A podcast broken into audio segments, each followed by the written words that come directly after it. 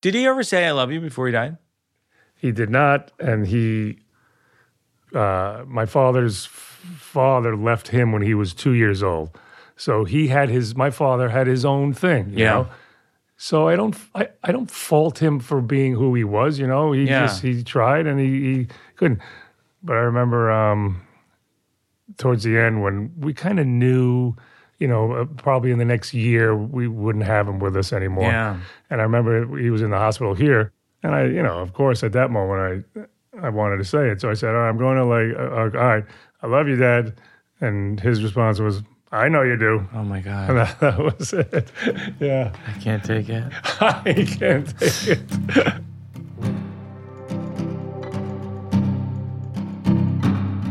That is the voice of the great Ray Romano. We are uh, we're rerunning this episode today because it was one of my favorites from last year, and his movie that he wrote, directed, and starred in, which is called Somewhere in Queens, is now streaming on Hulu, so it's available uh, wherever y- you are. Ray is one of my favorite comedians of all time. So funny, and he's also just very wise. He has seen and done so much. Um, I should point out that we just added more shows to the Please Stop the Ride tour. That's my 2024 tour that began in Boston. Keep in mind, this is all different material than The Old Man in the Pool. It is an all new hour that is currently titled Please Stop the Ride. We just added a second show at the Chicago Theater. Uh, we also just added Tulsa, Tulsa, Oklahoma. I have never been there before. Uh, Sterlin Harjo, who's a guest on the show, and uh, and many other folks have told me you got to go to Tulsa. So I'm going there. Uh, those are newly added shows. I also added a third show in Denver. I added a third show in Washington D.C. Um, and a handful of other places. In February, I will be in Florida, St. Petersburg, Jacksonville, Orlando, and Miami Beach. In March, if you're anywhere in Colorado, uh, I am coming to town with my brother Joe. It is the Mike Birbiglia does comedy. Joe Birbiglia goes skiing portion of a Please Stop the Ride tour. I'll be in Aspen, which I love. It's a gorgeous little like 500 seat opera house. Uh, I think it's called Opera House in Aspen. Gorgeous, awesome. Beaver Creek is very similar, like a gorgeous little theater there. Uh, Fort Collins and then Denver. Like I said, we just added a third show. Um, in April, I'll be in Tulsa, which we just added, and then I'll be in Dallas, Houston, San Antonio, and then three shows in Austin, Texas. The Moontower Comedy Festival is a very sentimental venue for me because it's the theater where we we did the world premiere of the movie Don't Think Twice um, many years ago. So I love I love going to Austin, and I love that theater. In April, I'll also be in Chicago at the Chicago Theater. We added another one. And then in May, I'll be in Los Angeles. Uh, a few seats left for that. Troy, New York, which we actually just added a second show in Troy, New York. Rochester, Toronto, where we added a third show. Atlanta, Charlotte, Richmond, and then Washington, D.C. Niagara Falls on July 5th, which is really exciting. Sag Harbor on Long Island, July 26 and 27. Get those tickets at birbigs.com or sign up for the mailing list. I really love this uh, episode with Ray Romano. We talk about our Italian families, we talk about joke structure. He tells a wild story about being robbed at gunpoint. Uh, you can check out Ray's movie, Somewhere in Queens, streaming on Hulu. It's an excellent movie. Enjoy my chat with the great Ray Romano.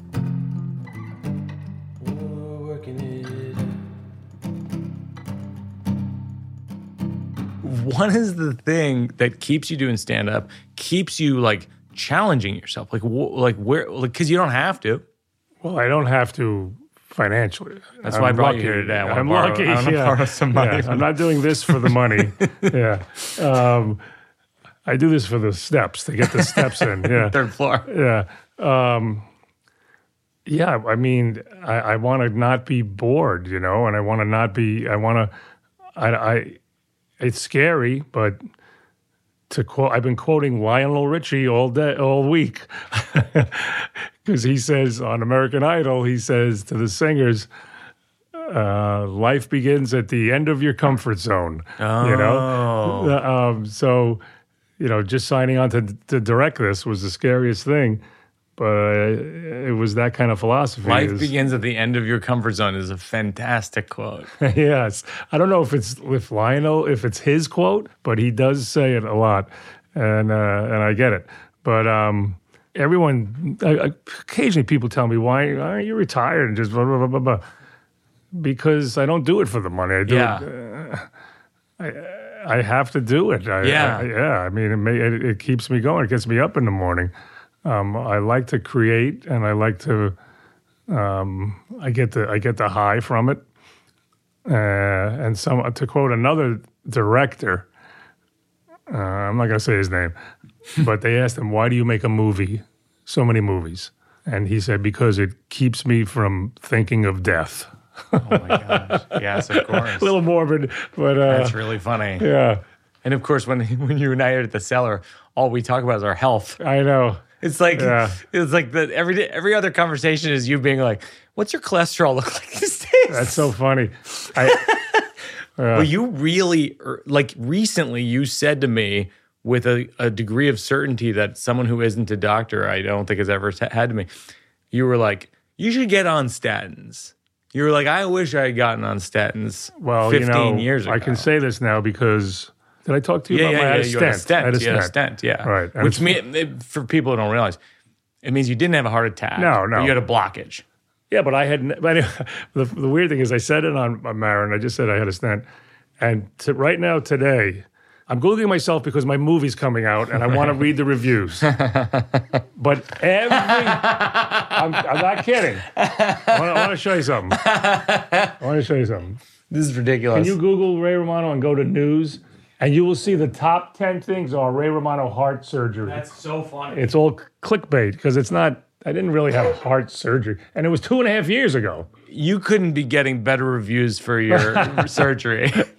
I mean, the reviews for the surgery are through Well, the what's funny is what's good is if they click on it, they'll say Oh, he, he was on Maron promoting his movie. So my movie gets the plug anyway. You got ninety percent on uh, on on rotten surgeries. it's ridiculous. Yeah. Your shit, your movie is, by the way, like ninety seven percent on Rotten Tomatoes, which I was glad about because I actually feel like I saw the movie without reading a review. I had a super emotional reaction. I was crying, crying. Jenny did too.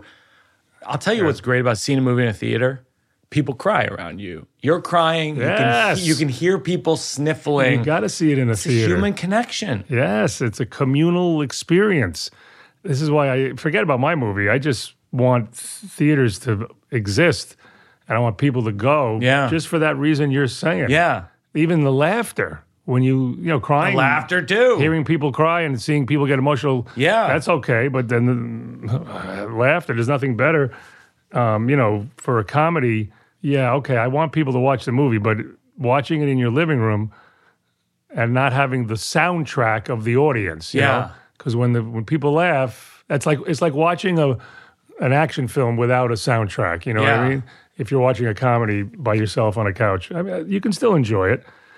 But and and then that's that it's that bond of these are strangers and we're all kind of uh, um, feeling the same thing, you know, the, different ways, but yeah. Well, I had the thing, the thing that crushed me, and it's it's funny because you were saying the other night, I was like, your your movie made me cry, and you were like, you know, my show, Old Man in the Pool, made you cry.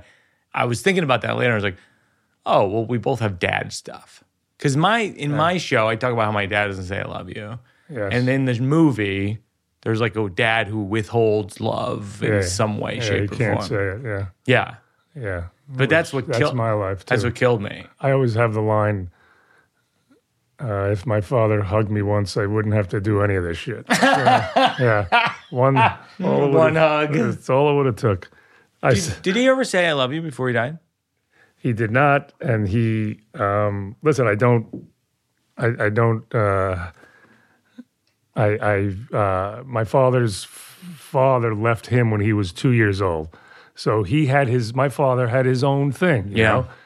So I don't, I, I don't fault him for being who he was, you know? He Yeah. just, he tried and he, he couldn't.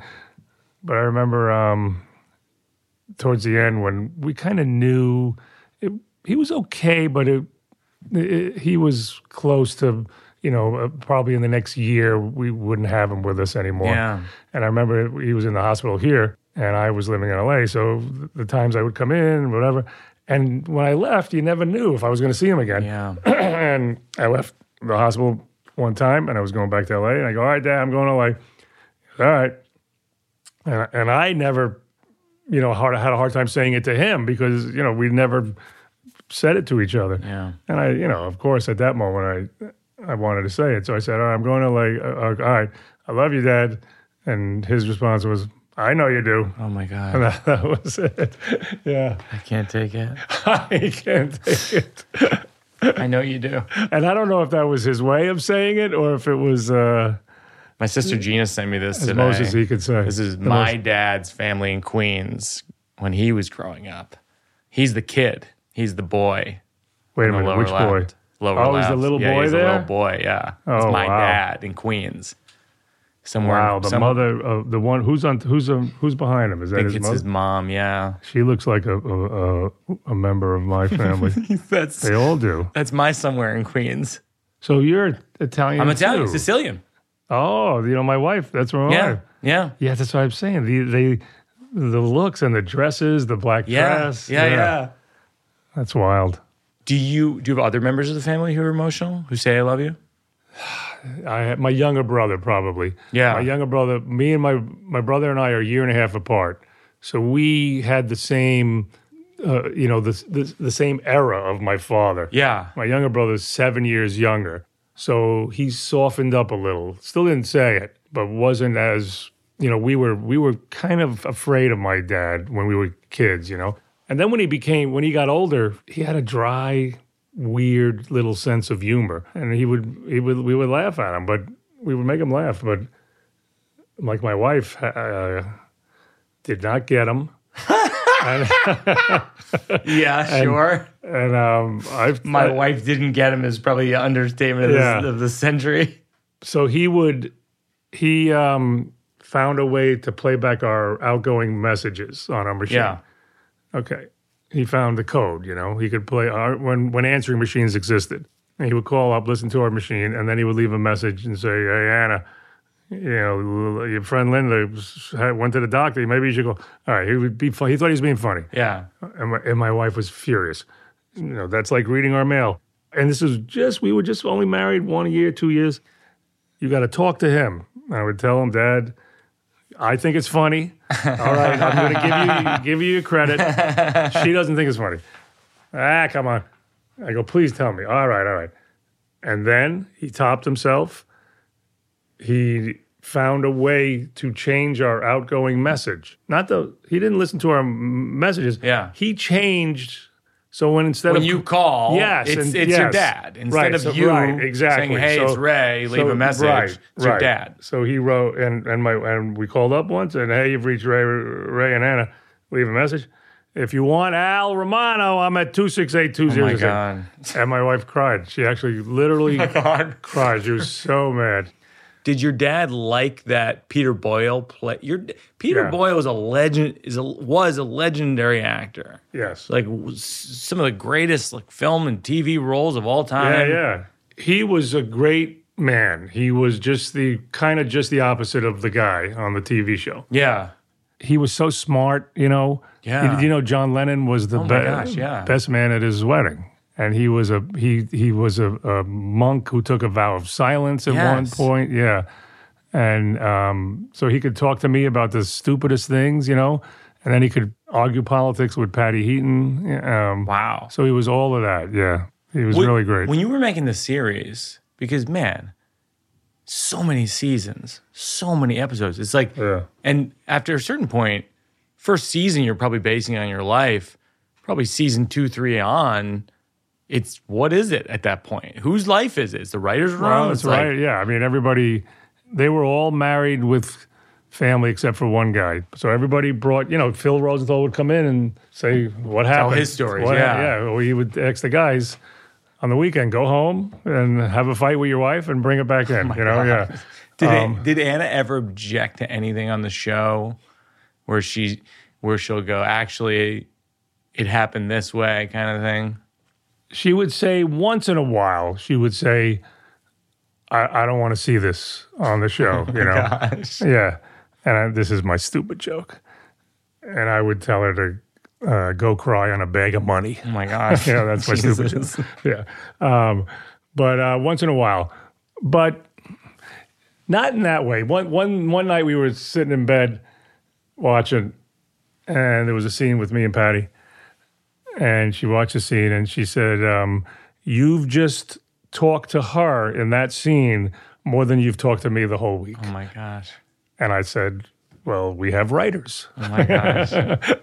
I don't have a writer for you. But uh, she never really got too bent about what what we do. And even in my act, you know, in my act, I'm worse than what was on the show. Yeah, you yeah. Know? You know, uh, constantly about uh, what 35 years married, no sex, and all that stuff. You know, and and she does a little bit now. Oh, now I got to go listen to you say, uh, you know, I got the, I have the stupid joke. of um, when we have sex now, my wife has to take off her Apple Watch because it keeps going. Time to move. right. I got to hear how to, how bad I am at sex now, whatever you know. But she never really follows through. It's always just Yeah. she's just voicing it, but she knows it's it's part of the deal. you Not were the deal, but it's it's harmless, really. You, know? you have such a sweet family. I met I met Anna. I met Allie. It's all at the Comedy Cellar. It's really sweet. yes, yes. Did you meet? Did you meet the boys? I think I met the boys too. Yeah. I think you had a whole family one night. Yeah, Your daughter, I don't even know if it's public or you say she just got engaged. she did. Yeah. She, you know, she got engaged when I was in Vegas. Um, this weekend, I was in Vegas. I worked Vegas this weekend, and we got there. My wife, well, my wife came with me because, and she never comes, but we because we were flying here to do the movie stuff from Vegas. So she came to Vegas, and we got there, and uh, an hour later, my daughter sent a picture of her with the ring on. And I said, I'm in Vegas for an hour. I'm already down 500,000. um, but yeah, she's engaged, and, and my son is engaged. My my uh, one Oh, of wow. my, one of my twins got engaged, so we have two ready. I'm I'm ready to be a, a grandfather. Does it feel like your kids getting engaged? Does it feel like uh, like a stage, like a next a next step in your life? Yeah, it's like you know, I I, I have friends like I, am you know, I'm in a different age than you. Um, um, you're not going to hit that grandpa age yet, you know. Yeah. But my friends are are kids are having kids. Yeah. and it, I'm looking forward to it, you know. And yeah, I want I I I, I want to move on into that stage quickly before I want to be able to bend down and pick them up. You know, I get Uh, that. Yeah. Yeah. it, I always say this to you at the cellar. I always say this. There's not that many comedians who stay funny over 60. You know, you're 65. it's like, and because I think about it all the time. Because sometimes I go like, I don't know. well, maybe. I know what you're saying. but, Maybe yeah. you know, maybe I won't do stand up in my fifties. Maybe I'll direct movies or this or that, or maybe I'll do something else. Because I, I have that fear yeah. what if I'm not funny at a certain age? You're a riot. It's like, do you think there's secrets to it? I don't know what the formula is for that. You know, I know what you're talking about, um, and I, and and I don't even know if I. You know, I always worry: Am I going to outgrow stand up? Uh, of course, your, you know, your audience can also come with you. You know, uh, well, what it is, I guess, is will I a, be able to play for the same ages of the audiences that go to the comedy cellar? You know, yeah. If I go do Vegas, people that are going to come to see me Yeah. are going to be my audience. Yeah. You know, but I want to go into a club and be able to go on stage. And I don't know. I don't know if it's a. I don't know what you know. There are there are comics o- older who who I, still hold up. Uh, you know, in your fifties now, it's nothing. I mean, Oh, yeah. I mean, you know, uh, Sebastian Maniscalco's uh, in his fifties. Yeah, he's you know, riot. Yeah, Yeah. Uh, and Marc Maron's in his late fifties. Sandler, Sandler, and Kevin James are all in the fifties. So I think that's happening too. You know, um, 50s and 60s is not as old as it Yeah. used to be. Chris Rock is in his fifties. Late, yeah, they're Yeah. all late 50s. Yeah. Spade, Spade, and everything. Yeah. Yeah. But what what makes it a style where you where it holds up? I, I, I you know I don't know if it's having that conversational style. Maybe. Yeah. Like if if someone was a a character, does that hold up over the test of time? I don't know. Probably not. Yeah, maybe Probably- maybe not. probably not. Maybe not. Yeah. Well, because it's authentic to who you are, right? Like, like my favorite book on directing is Elia Kazan on directing, and he, I'm paraphrasing, but he, but he says this thing that stuck with me, which is like the directors who lose it with age are direct are trying to be hip and young, and they're not honest to what their age actually is. right. And I, I think that's true of stand up. I think it's true of movies. Yeah, yeah, I never thought of it. Yeah, yeah. Like I, I wonder. I'm, I'm thinking about my. I, I don't consciously do that when I write stand up. You know. Yeah. I don't say, all right, I've got to bring it up to date. I just, I just, I don't know how you write, but I, yes, there are times where I'm like, all right, what's a, let's think of something funny. But the majority of my act is either something funny pops in my head and I write it down, or my wife says something, I write it down. My Yeah. kids say something, I write Yeah, it yeah, down, yeah, and then. I expand on it from there. But I don't, I don't sit down and say, time to write. Time. Okay, let's Yeah. think. Let's think. Time to write. No, I always tell that to people because a lot of creatives listen to the show, and I always say just like write everything down, like Yeah. literally keep a journal, write it Oh, all yeah. down because it's all usually, I think, at least me and comedians I know, it's you write down things that happen, and then at some point Yeah. you go, oh, the punchline's this. Yes, I, I longhand it, you know, and in the back of my book, my I have my big calendar. I like to I like to I have a hard copy calendar, you know, Yeah. month at a glance. Yeah. And the the last four or five pages that are blank are new new bits, and I just have those buzzwords of the stupidest things. Yeah, yeah. Whatever. And w- will they amount to a bit? Yeah. If I go, I mean, I don't know if they'll amount to it, but I have to take it on stage and I, you know, in one week at the cellar, you can, I can kind of know if it's a bit or not because I can, Yeah. I can get on stage fifteen times, uh, you know. Yeah. Yeah. Um, and I don't have it. I don't even have a bit written out. I just have the word. I'll tell you the one thing about the cellar that's funny. That's that is because it's New York. It's different. Is like I told this story uh, at the cellar recently. It was just true from the subway. I was on the subway home, and there was a person that took off their shoes. I was like, ah, and then they took, then they took off their pants, and I was like, oh, I long for this. Those taking off the shoes days. Those are the good times. That's funny. That's funny. I have written in my book. There's nothing with the subway. I just, and again, I don't have a bit. I just thought I was watching TV, and it was the kid at the zoo who falls into the gorilla pit. Oh yeah, You know, that happens. yeah, yeah.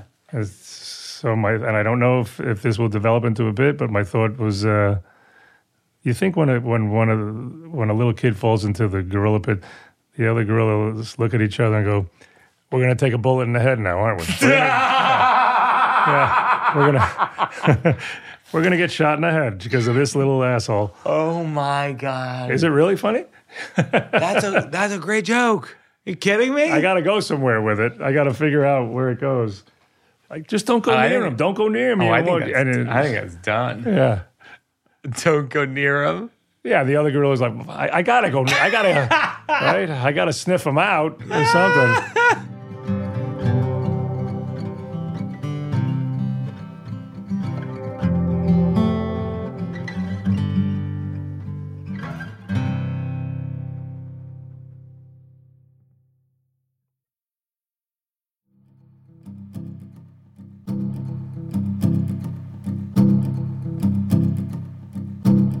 Wait, this is called the slow round. What nicknames did you have in your life that were really good or really bad?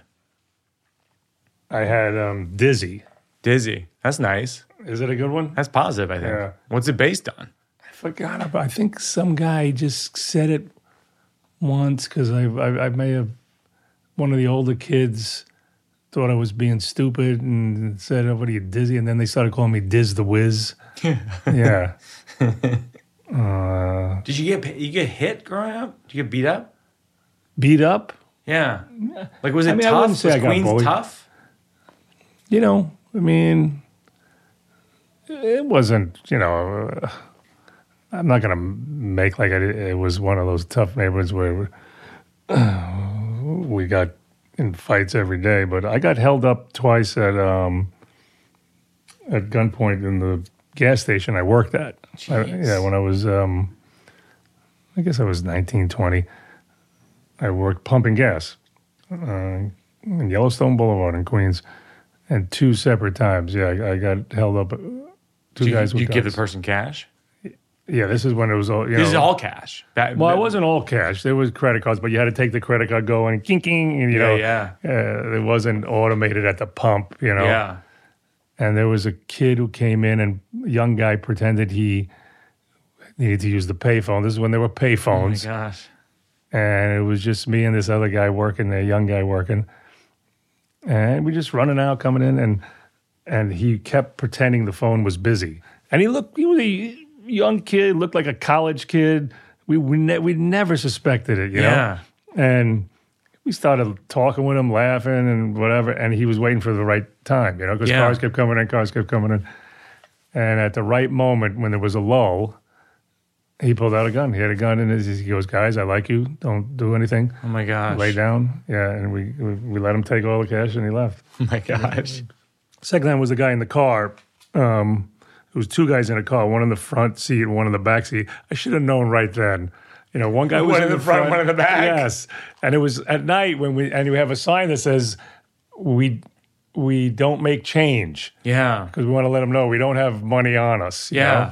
And the guy in the front said, uh, I want three. This is how long ago it was. He wants $3 of gas. Yeah. He goes, he only has a $10 bill. And I said, all right, I'll give it to you. And I pumped the gas.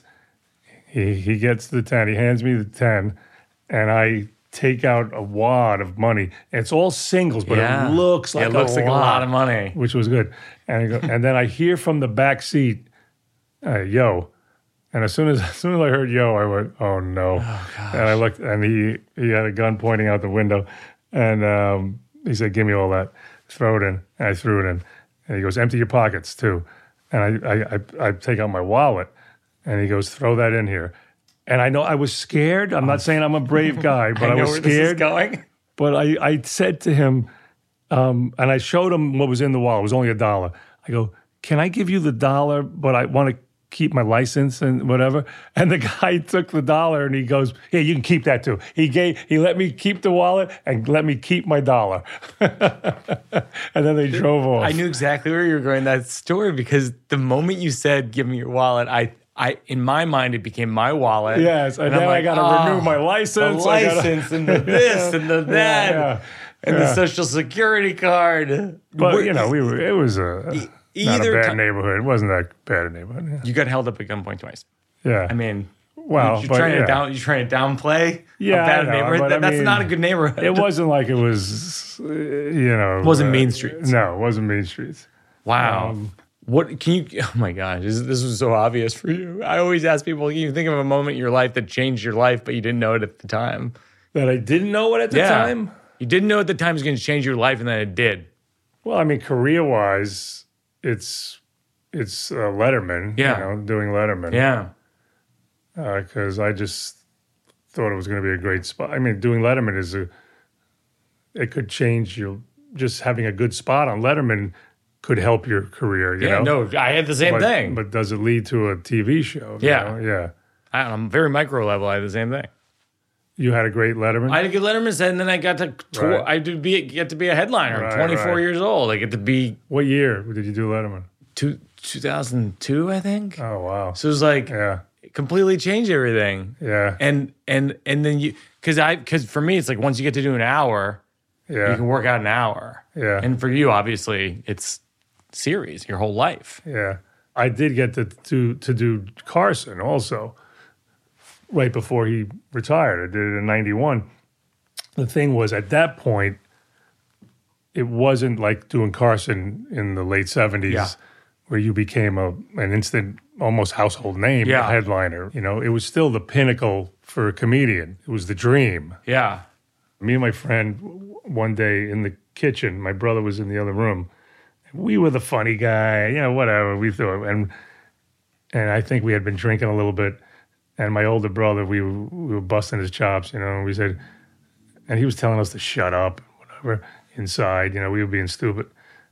And then we just said, "We're going to be on Carson." Oh my And gosh. he goes, he goes, "You're not going to be on Carson." I go, "Within within five years, we're going to be on Carson." You know, it took probably 20, Yeah. 15, 20 years, and it was just me Yeah, on yeah, Carson. but, but- but we but we did throw that out there. so, yeah, it was funny. Uh, I think we might have made a bet. We might have bet them that, like, in five years, we'll bet you hundred dollars we'll be on Carson. You you had the you had the existence of an archetype that comedians wanted for like 20 years that followed it. Like which is you went to Montreal just for laughs, you did New Faces, you did Letterman, and then from Letterman you got a deal with Letterman's company to do a sitcom, and the sitcom's a hit. And from that point on, every manager and agent was like, "Go to Montreal, create a comedy set that's about your life and Yeah. it becomes a sitcom and even i But, had uh, even i had that where they i did new faces and i did letterman and they tried to build a, a sitcom around my life and then i realized like this doesn't feel right and i Right. kind of walked away from it and did what i did Did you have a Letterman development deal?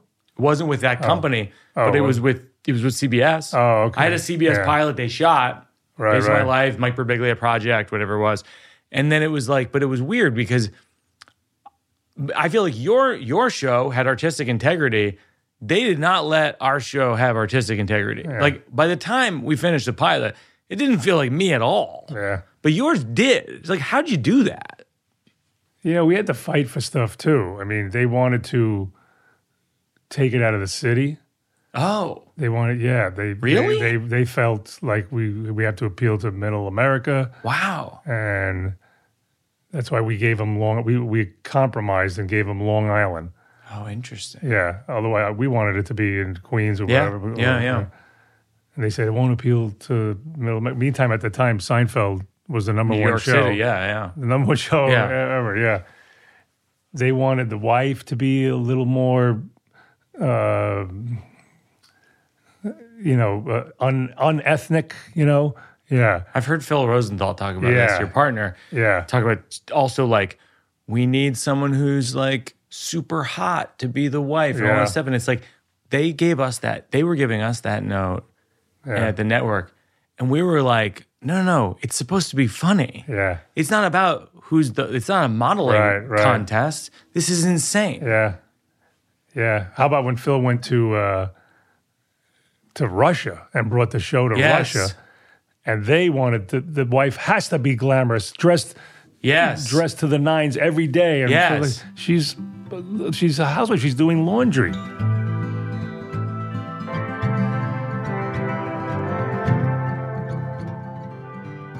You know, there's a little story to that Letterman spot. So this is the spot that Got your I'm show. here. This is why I'm here. why you're here Yeah. on this podcast. So it's my first Letterman. I'm backstage, and I'm watching the show, and Dave is doing a bit about can we cut your pants into shorts?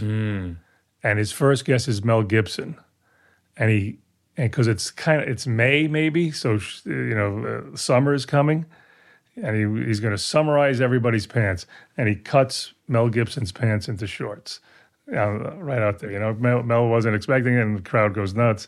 Yeah, and then he he goes, Paul, you got to have your, pan-" and he cuts Paul Shaffer's Yeah. pants, and then he goes, I, you know, I'm, and I got to be a good sport. Uh, uh, I'm doing a few, and he cuts his own pants into shorts. So I'm backstage, and we're all thinking, I go, should I go out with should, should I go out with cut pants? like go out, Ray, ladies and gentlemen, Ray Romano, and walk out, and my pants are already cut. And the producer brought back scissors, and he goes, "You got, you got to go, you got to go out with that. You got to cut your pants off." Oh, that's and I was like, so and we had the scissors, and I was, yeah, I guess. And at the last minute, I rethought it. I, well, because I said I thought it might get a laugh, but this, this is I'm an I'm I'm an unknown, and I'm walking out Yeah. and it it's a little distracting. Yeah, there's an initial, but it's also like you're not part of the club yet. Yeah, you're not part of the club. Yeah. And I and I made the choice not to do it. Now listen, I had a great set. Even in my, I'm, I'm hard on myself. That that set was really good. It, it led to this, and I told Dave this at the very end. I go, and I think if I came out with those pants, I don't know if this happens. you I know? agree. I think if you cut off the pants, The dynamic changes. The I think all of a sudden it's the night that's about the pants. Right. And it's not about, oh, this new voice in comedy. right. It's a guy who's It's, kind of yes ending the bit. It's a little thing, but you don't know how it it snowballs. I think the butterfly effect is not there. Yeah, yeah. I, I, yeah, I, I think that's a smart move. Also, you ever hear the phrase "don't you can't follow the costume"? no, that- I think that's a super smart. yeah. I don't know who invented this phrase, but it's it's such a smart point, which is like if you come Right. on in a silly outfit, a big outfit, you wear, you know, a chicken suit or whatever, it's funny for a minute, Yes. and then you got to do something. you know what's funny? Sometimes you'll say, you and I will be back to back in the cellar, and you'll be like, you'll be like, oh great, I got to follow Yeah, married stuff. married Yeah, stuff yeah, yeah, with more married stuff. Is there anything that you feel like you can't follow for real? At the cellar, the funny thing about the cellar is I'm always first of all, I'm I don't care how long I've been in this business, I'm always nervous about about following whoever's up there. Dave Attell, I used to Tell's hard to follow. yeah, Yeah. But but it's subject matter. Like with you, it's it's subject matter. Yeah. Like I saw Paul Reiser at the at um, the Comedy Magic Club. I was like, you and I cannot work together. That's funny. yeah, because he's He's hating the same stuff. yeah. We're talking about relationships, marriage, wife, wife. Yeah. Our wife hates us. The whole thing. Yeah. I have a new bit about marriage, which is that that I've been working on, which is like uh, in marriage. I think the the most special thing is that you can communicate so much with so few words. Like a friend of mine was like, "I want to go skydiving, and I want you to come." And I was like, "Oh, that sounds great." I went home to my wife. I relayed this, and she said, You're gonna do that?" And that's when I realized I wasn't gonna do that. I said no, because I'm more afraid of my wife's judgment of me than I am of jumping out of an airplane at 30,000 feet. That's funny. Yeah, no, I'm right. I feel like I'm in that space right now where I'm trying to, like when I'm writing new material, it's like 80 to 90% of my life is spent with my wife and daughter. Yeah. It's like, what am I going to write about? Yeah. That's it for me, man. Too. Same with me. And and of course, and Jenny's a poet, and so a lot of look when I wrote the last show, the new one about having a child, like I used her poetry in it, and so she was a writer on it, and so Uh-huh. It yeah, was yeah. less. there was less. Uh, it's just a less challenging thing because ultimately, like her words are her words. Like Yeah. she expressed it with this, you know. Right, I'd right. say the poem, but um, auto, doing autobiographical writing about relationships, marriage, whatever it is, is challenging because ultimately comedy is based on conflict. Yes. Films are based on conflict. I mean, your whole film is based on Yeah. conflict. Yeah, it's funny. People used to say about Everybody Loves Raymond, why are they always fighting and and yeah, the answer, well, what do you, do you want us to just be sitting on the couch, getting along? Yeah. And, then what episode is that? What, tell me what's, what's that episode about, you know? Yeah, it's conflict. And my wife, um, we, I got COVID for the first time a month, two months ago, two days before her birthday. She was turning 60. And we planned a big party in a restaurant here in New York. You know, we rented out a restaurant floor or whatever, and now I can't go. Right, and, and she's she's going to the elevator in our apartment, and I'm standing in the doorway in my pajamas. You know, and I, just as she's before she gets in the elevator, she turns and I wave, and I go, "Happy birthday," thinking maybe she'll say, "You know, we're gonna miss you. You know, hope you feel better."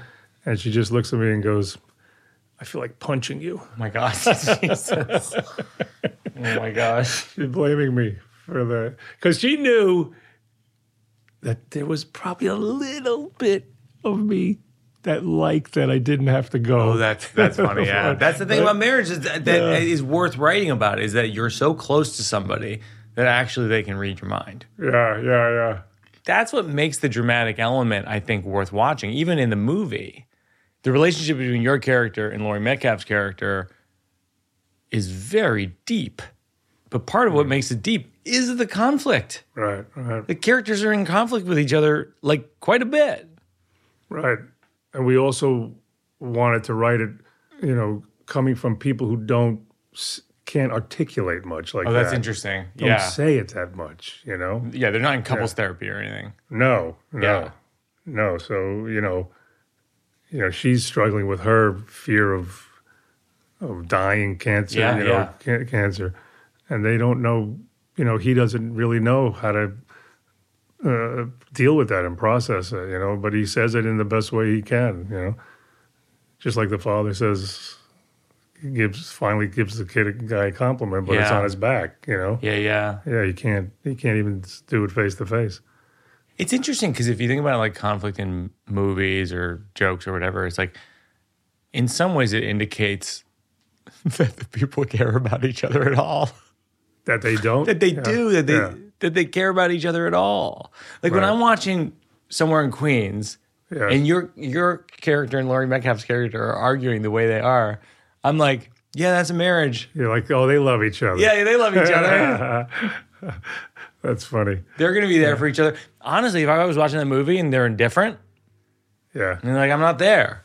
Yeah. Well, that was the key for everybody that was Raymond is, yeah, yeah. They, yes, they yell and scream every episode. Isn't that? But you know that they love each other. You know that. Yeah. Yeah. Yeah. Did you ever have rules for how to make sure that that's expressed? Like, did you ever have a, we- did you ever have a tip a- over thing where you're like, this is too much, too much arguing?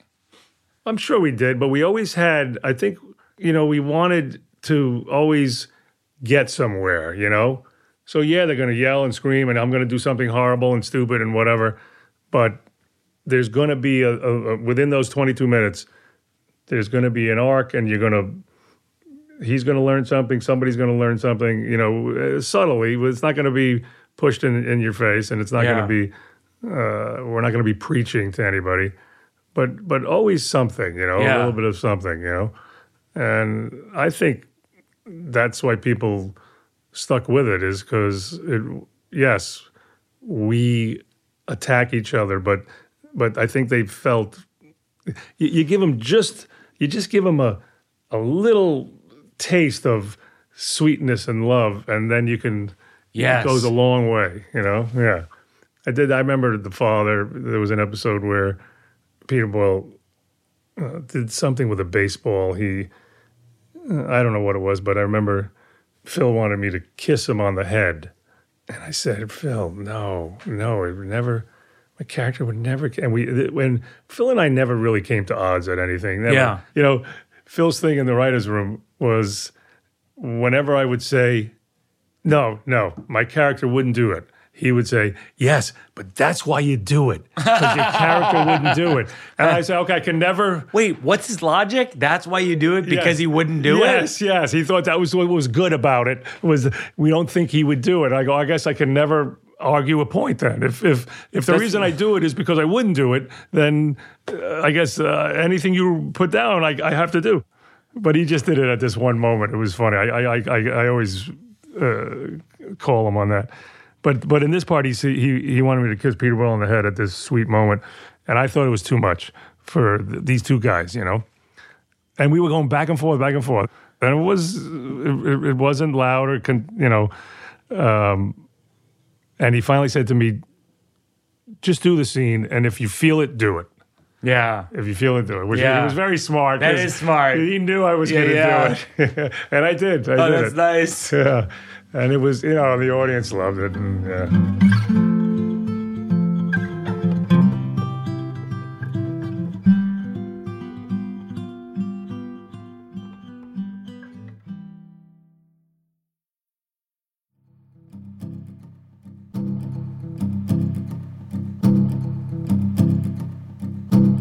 I have a thing I'm working on right now about marriage, which is that my wife, the thing that I love most about my wife is that she's so thoughtful, much more thoughtful than me.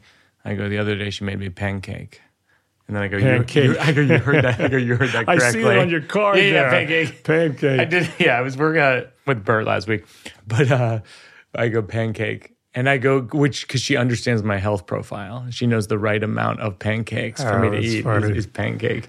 That's a great joke because it's just you're just taking one letter, One letter. and and and it's a joke now. Yeah, Instead yeah, of yeah. Yeah. if you said she's making me pancakes, it's not a joke. Yeah. and you're just removing one letter. Yeah, but but then the uh. oh, so then the follow up joke to that is is and I go so so she makes me pancake and I go thank you for pancake and then I and then I I wanted to do something nice for her because my love language is keeping score, and and then what I do at the in the, the crowd is because usually literally someone claps and I go if you're clapping Wait, about keeping score. yeah, yeah, yeah, I go if you're la- if you're clapping, it's because you're you're keeping score, and if you're Yeah. not and if you're not clapping, you're keeping score, and you're losing. That's funny.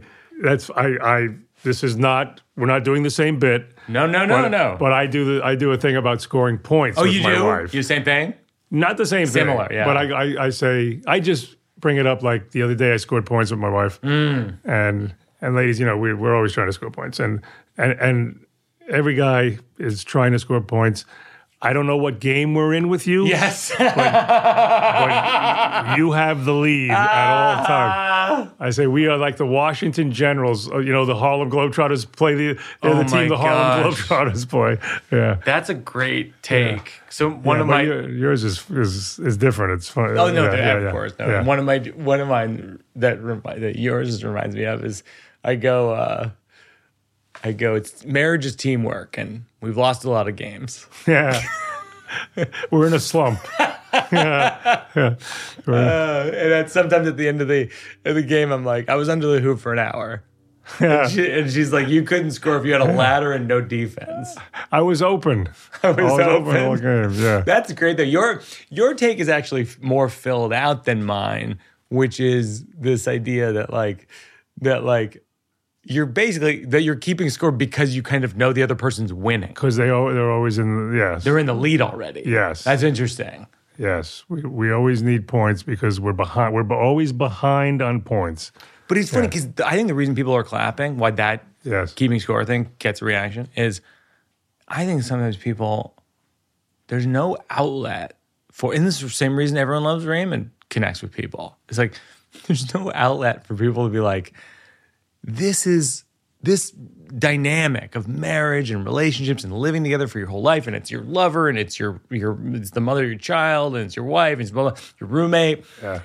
Like it's so complex that if you can put words to it with an analogy or any anything, There's no outlet for people to uh, share um, what's the the stuff that's hard, the stuff that's wrong about it. You know, the stuff that's hard about it. You know. Yeah. You know, for people to to uh, bond over. Yes, yes, that's that. I go through that same shit. You know. Yes. You know. Yeah, you can't complain to your, you know, it's you don't want to complain to the, her about it. no, So you want to see other people talking about it. And Yeah. say, Fuck, I go through the same thing. Yeah. Like I do a bit. And this is this happened. This is what happened. I think you you must have heard this. We were having dinner uh, with my son and his girlfriend, just me and my wife at our house. And in the middle of it, I got a text, and it was from my wife. It was right there, and it was just two words: chewing loud. yes. And, and, chewing loud. and I, that happened to me. I wrote it down and I took it on stage and I just said it and it got a huge laugh. And I, I, I Your wife. It was basically your wife commenting on the you. talking to me. You. Yes. Yeah. Yes. Chewing loud. Chewing Yeah, yeah. loud. but but I'm saying I thought I was. I, I need to write a punchline here, and no, the, No, that's every- it. Sometimes the setup is the punchline. Yeah, Pancake. pancake.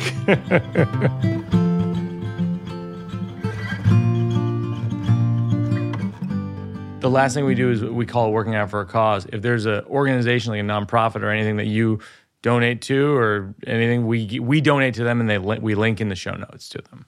oh, well, that's cool. Yeah, I mean we we have a couple, but uh, the main one we go to is Harvest Home. It's called Harvest Home. It's in LA, and it's a nice organization that takes women who are pregnant who are find themselves either to be homeless or just out of work and it helps them you know it takes them in and helps them have you know, puts them on their feet and helps them have their baby and get get them work and a job and all that. Yeah, so we'll link to harvesthome.org and um, we'll donate to them. And Ray, thanks for coming on. This is just All like right. a phenomenal. You're, you're going to uh, I edit love it, right? We got to We're gonna edit it, We're to yeah. tighten it up. Yeah. yeah. All right, thanks, Ray. All right, man. Fix it in post. Fix it in post. We'll fix it in post. Working it out, cause it's not done. We're working it out, cause there's no That's going to do it for another episode of Working It Out. That is Ray Romano. I just feel lucky to know that guy. So funny, so talented. Uh, he's a legend. Uh, Ray Romano's a legend, and his movie's fantastic. Somewhere in Queens. Jenny and I loved it. Our producers of Working It Out are myself, along with Peter Salamone and Joseph Birbiglia, associate producer Mabel Lewis, consulting producer Seth Barish, assistant producers Gary Simons, Lucy Jones, and Nick Dimitrolakis. Sound mix by Ben Cruz, supervising engineer Kate Belinsky. Special thanks to Marissa Hurwitz and Josh Upfall, as well as David Raphael and Nina Quick. My consigliere is Mike Berkowitz. Special thanks to Jack Antonoff and Bleachers for their music. Of course, J. Hope Stein, my wife, the poet. Special thanks, as always, to my daughter Oona, who built the original radio fort made of pillows. Thanks most of all to you who are listening. If you're liking the show, go on Apple Podcasts and spend two and a half minutes writing a review. Just say what your favorite episode is. It might be this one. I think it could be this one. I'll see you next time, everybody. We're working it out.